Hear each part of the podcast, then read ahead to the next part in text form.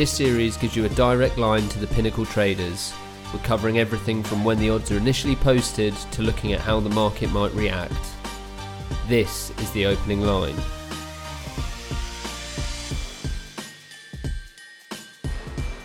Hello and welcome to the opening line. We've still got one game left in week 7, but the Pinnacle traders have now posted the odds for week 8, so it's time to take a run through the numbers and assess where the market might move.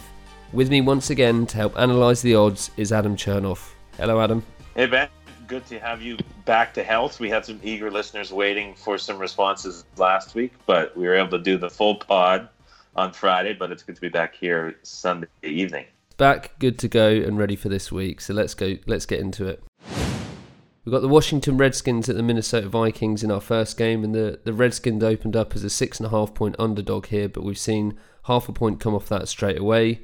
The over under was po- posted at 41 for this one, so obviously it's another big handicap which can be a little bit tricky to work with. What's your reaction to those odds? Uh, it's a big price for Thursday night football, but I think it's a deserving price in and of itself. The Washington Redskins defensively, while they performed in the wet weather, to put it lightly, against the 49ers, somewhat respective, respectably, uh, have real concerns when you're looking at overall success rate. They're bottom four in both rushing and passing defense.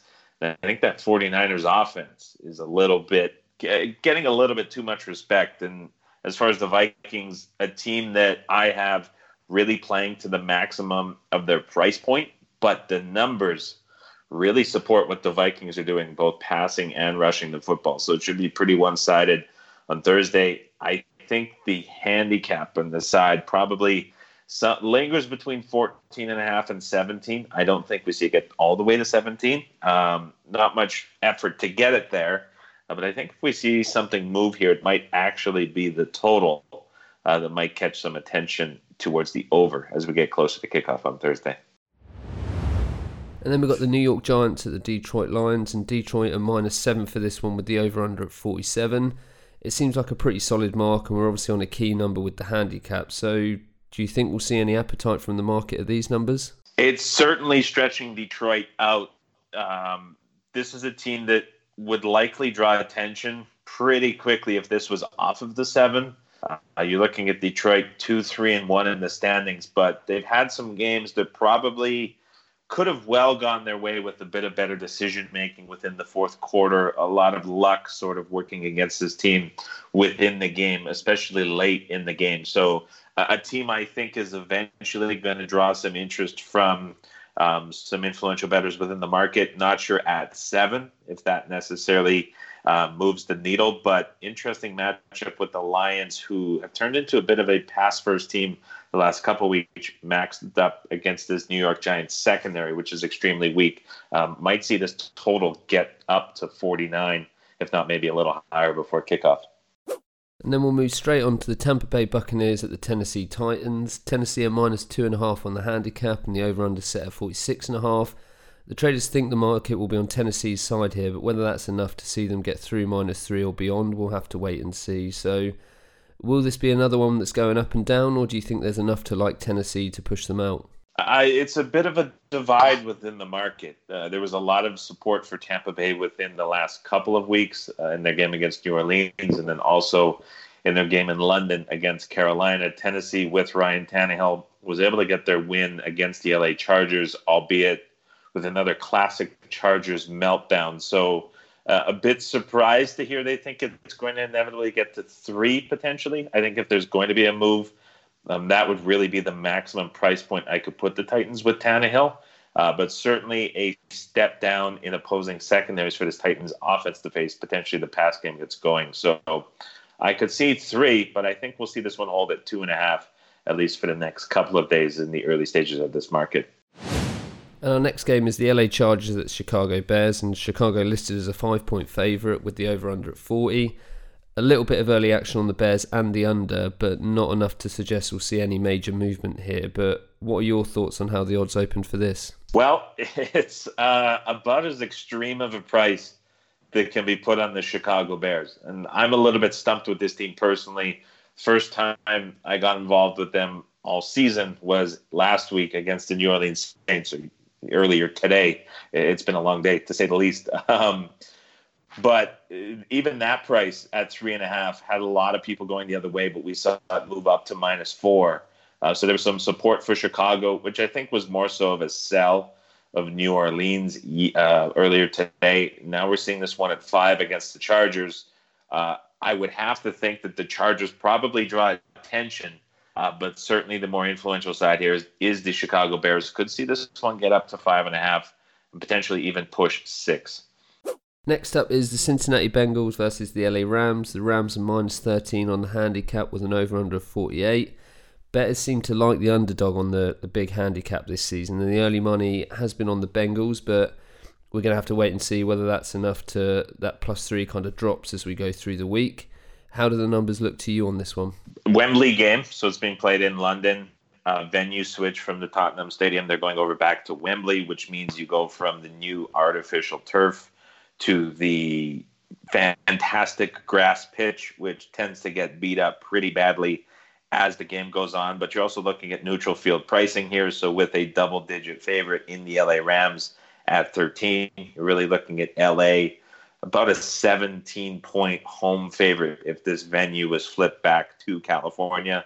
Uh, so pretty pretty large spread here, all things considered. The Bengals have the last couple of weeks drawn a little bit of attention later in the week once the market sort of reaches its maximum point. Been interested to see some interest early on on the Bengals, but overall a pretty big number. Um, if if it's going to be moving this early in the week, I don't necessarily see a point where money comes back on the Rams. I think this move is pretty telling early. As far as the total at 48, uh, the surface is definitely something to take into account with this one, but we might ultimately see this get to 49 and sort of sit there, but not too much else uh, that I would be anticipating from movement in this one. And on the just on this game, the the other international series games, you've kind of spoken a lot about travel arrangements for teams and stuff like that. When does when does that information tend to hit the market, and how quickly should people be reacting to that? Do you think? So we know what the LA Rams are doing. They're staying on the East Coast. They had to travel across the country for their game earlier today, um, which was played in Atlanta. So it's on the East Coast. They're going to Georgia Tech to practice at the University Stadium. Um, so they're staying out east. They're flying out early in the week, and the Cincinnati Ram or the Cincinnati Bengals have not necessarily announced their travel plans just yet. Um, I'm sure it's going to be defined probably first thing tomorrow morning. Um, they did have their home game against the Jacksonville Jaguars, so it's sort of a normal routine for them. But uh, we have noticed um, that we have seen some slow starts from teams that tend to leave later in the week, both with the Buccaneers and with the Chicago Bears, who left. Uh, they left Thursday evening, East Coast time. The Bears even left a little bit later, so we'll have to monitor the Bengals. But we know what the Rams are doing. They're staying on the East Coast. They're flying out early. So if the Bengals were to go late, then potentially that advantage exists here again. So we'll move on to the Oakland Raiders at the Houston Texans, and the Texans are minus seven here and a big total at 50 and a half. Not many early takers on Houston, so it'll be interesting to see if, if they move off seven or, or if we see the market buy into them later through the week. People still want the over at 50 and a half, so it might get even bigger. Is there any th- early thoughts on the market from you on this one?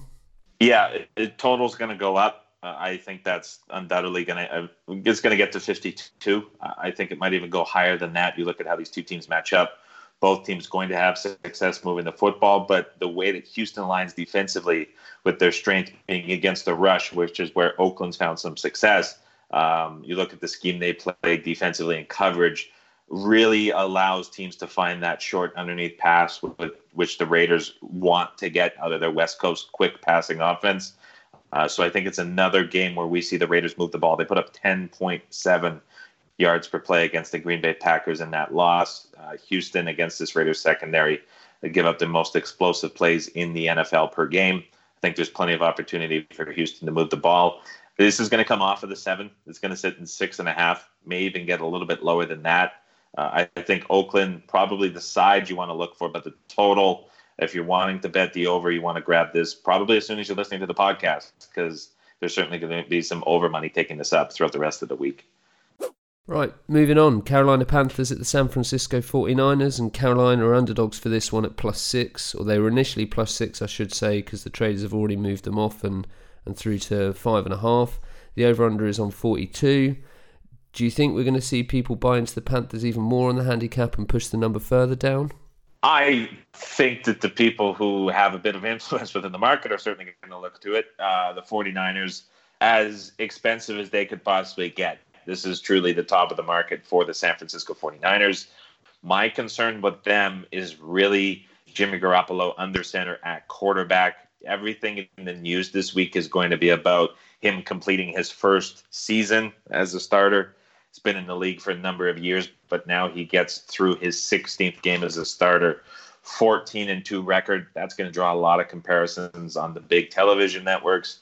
It's going to be a lot of talk within the radio. The 49ers 6 and 0, uh, but he hasn't really been tested against a great defense yet. And now he faces Carolina, leads the league in quarterback hits, generating a ton of pressure coming off of the bye. So this travel spot not nearly as damning as it usually would be on a short week. They didn't come back from London, obviously two weeks ago, but that factors in a little, little bit differently here. So a nice spot setting up for Carolina. Um, just from a numbers perspective, if you're seeing six on the board this morning, that's probably one you want to put into your account to deal with later in the week. But I do see um, Panthers money coming in, and this total uh, right around the key number 42. Um, not really expecting too much from that number um, throughout the rest of the week. I feel like we had a couple of quiet weeks, and this week it's there seems to be something everywhere.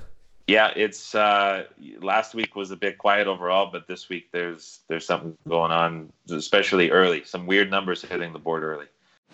I might have cursed it because we'll move on to the Denver Broncos at the Indianapolis Colts, and we've got the Colts at minus six and a half, and the over under on forty three and a half. Handicap on this one does look to be pretty sta- stable with a bit of early interest in the over. Is there anything here that you think people might want to get involved in? This will get to seven for the Colts. I would be really surprised if it didn't. Uh, not really any anticipated interest for bettors in the Denver Broncos coming off of that Thursday night performance. Indianapolis off back to back, really complete performances, really complete game plans as well. Um, not too much of an effort to put anything together to face the Denver Broncos. So uh, I do see this some attention coming in for the Colts um, specifically. As far as the total, at 43 and a half. I'm not really expecting too much movement here. Um, sort of bookended here with 45 and 42, just above and below it. It might ultimately settle on a 44, but um, not too much here as we're sort of in a dead zone, 43 and a half. So next up, we've got the Cleveland Browns at the New England Patriots, and the Patriots are minus 10.5 with a 46 point total. And we we haven't seen much action on this one, but obviously we've still got the the time we're recording. We've got the Patriots and the Jets to play in Week Seven. So, is this one that you you leave alone, or can you react and, and get on before that Jets game? Not necessarily something I'd want to react on just yet. The Patriots priced to about as high of an extreme as we're going to see them likely all season. Um, even if they continue winning, this is, I mean, they've been maxed out for the last couple of weeks. So unless there's a pretty drastic result against the Jets on Monday Night Football, which for my fans' sake, I hope that there is. Um, not invested monetarily in anything on Monday Night Football, but um, should the Jets really put together a great performance, we might ultimately see this come off of the ten and a half, um, maybe get a little bit lower. So there is some sort of foresight that you can apply here if you do like the Cleveland Browns next week, potentially taking them now and seeing a bit of correlation with the Jets if you happen to like the underdog on Monday Night Football. But usually these are games where I tend to sort of wait to see what plays out because getting four quarters ahead of the market with a lot that could happen, especially within the division game, uh, just not really a spot I like to put myself in too often. So the last game we've got on the board at the moment is the Green Bay Packers at the Kansas City Chiefs, and it's uh, it's another interest, interesting one here. It's probably been a tough one for the traders, but they made the Packers a three point favourite on the road against the Chiefs without Patrick Mahomes. The over under is currently on 48, and it's no surprise to see most of the interest is on the handicap on this one. Um, looks like there's a strong chance that we could see Green Bay become bigger favourites as we move through the week. But what are your thoughts on it? Well, I'm getting a little older. Life's slowing down a little bit, but I do still have uh, some of the old knowledge from the days on the other side of the counter as as set in these markets and and bookmaking some action. Um, earlier last week following the Mahomes injury on Thursday.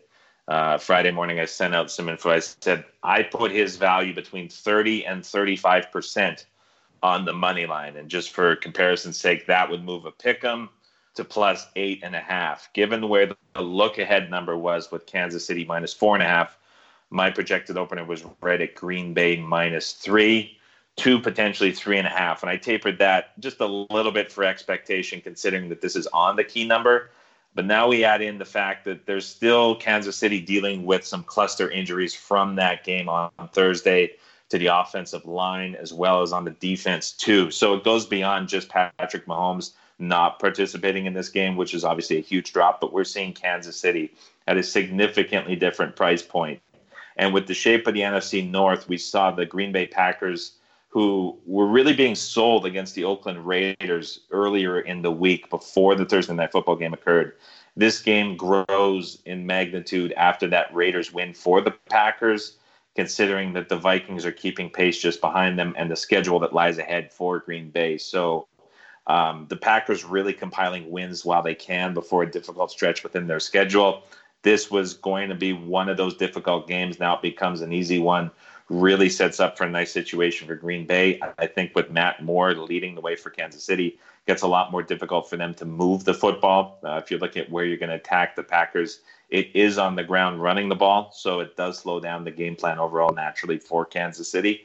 Uh, but without that threat of pass, I think we finally see the Packers show a little bit of support defending the run. So I do see this one coming off of the three likely likely gets the three and a half at a minimum, if not pushes into the minus four range by the time we get to kickoff on Sunday night. Sounds like there might still be some work out there for you as a bookmaker, Adam. Uh, I'm I'm available.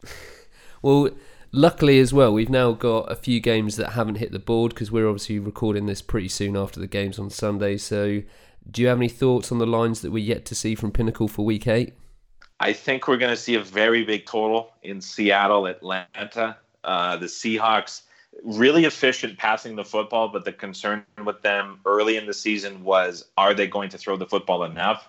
We saw almost a 65 35% split against the Ravens in a game where uh, really there wasn't the need for Seattle to be playing catch up until late in the game. So the last two weeks for the Seahawks, there has been a willingness to throw the football. Atlanta doesn't seem like they're going to be firing Dan Quinn, which is fascinating. They have the bye week after this game it sure looked like that team quit on Dan Quinn for about the third time in a row.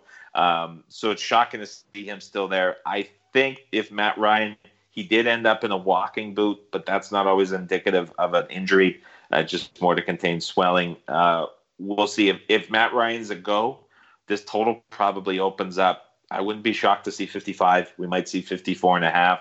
Um, Seattle's certainly going to be a road favorite here. Probably opens three and a half, four. Jets on the road at Jacksonville. Going to be a short total on this one unless something pretty remarkable happens on Monday Night Football. But I think we'll see this one open right around 42, and the Jags are going to be uh, for sure more than the field goal favorite. I'd probably put them in right at four and a half, unless the Jets do pull off the upset. Then we'll probably see that number come down to like a three and a half. Um, and then Philadelphia Buffalo that's going to be a very interesting number. I was really disappointed with the Eagles and how they performed on Sunday Night Football, but it was interesting to see how the ownership that everyone took in that press conference after it was a combination of shame, embarrassment, but Pederson owned up to everything. You could sense that there was a bit of anger and frustration within the Eagles um, throughout all their playmakers in the post-game interviews. It was it was a really interesting response to that really poor performance. DeSean Jackson possibly back. We've been saying that now for two weeks. But if he returns, this Buffalo defense left me with a lot of concerns, despite cashing the over with them against Miami. Uh, the Dolphins were able to run the football pretty consistently. Fitzpatrick was able to find space with his receivers. So if Jackson's back, Eagles potentially likely to open up with the Bills as a short favorite off of that pretty dramatic result on Sunday Night Football, but we might see a spot where the Eagles potentially present a bit of value in what's probably going to be viewed as a tough situation. I would suspect the total going to be a little bit lower, maybe 42 and a half in that one. So we'll see how those predictions hold up for the prices that hit the boards a little bit later today. Well, there we go. That's our odds analysis done for week eight. I know it's probably been a long day, Adam, so thanks for coming on and going through the numbers. It's always my pleasure. Love talking football, and, and hopefully we will provide some more value on Wednesday with the full look ahead podcast. There we go. More football to come. So I'll speak to you later in the week, and we'll preview those matchups. And thanks to everyone for listening. All the odds that we discussed today are available on pinnacle.com. Whether you get your action on early or you wait for later in the week, good luck with any bets and remember to please gamble responsibly.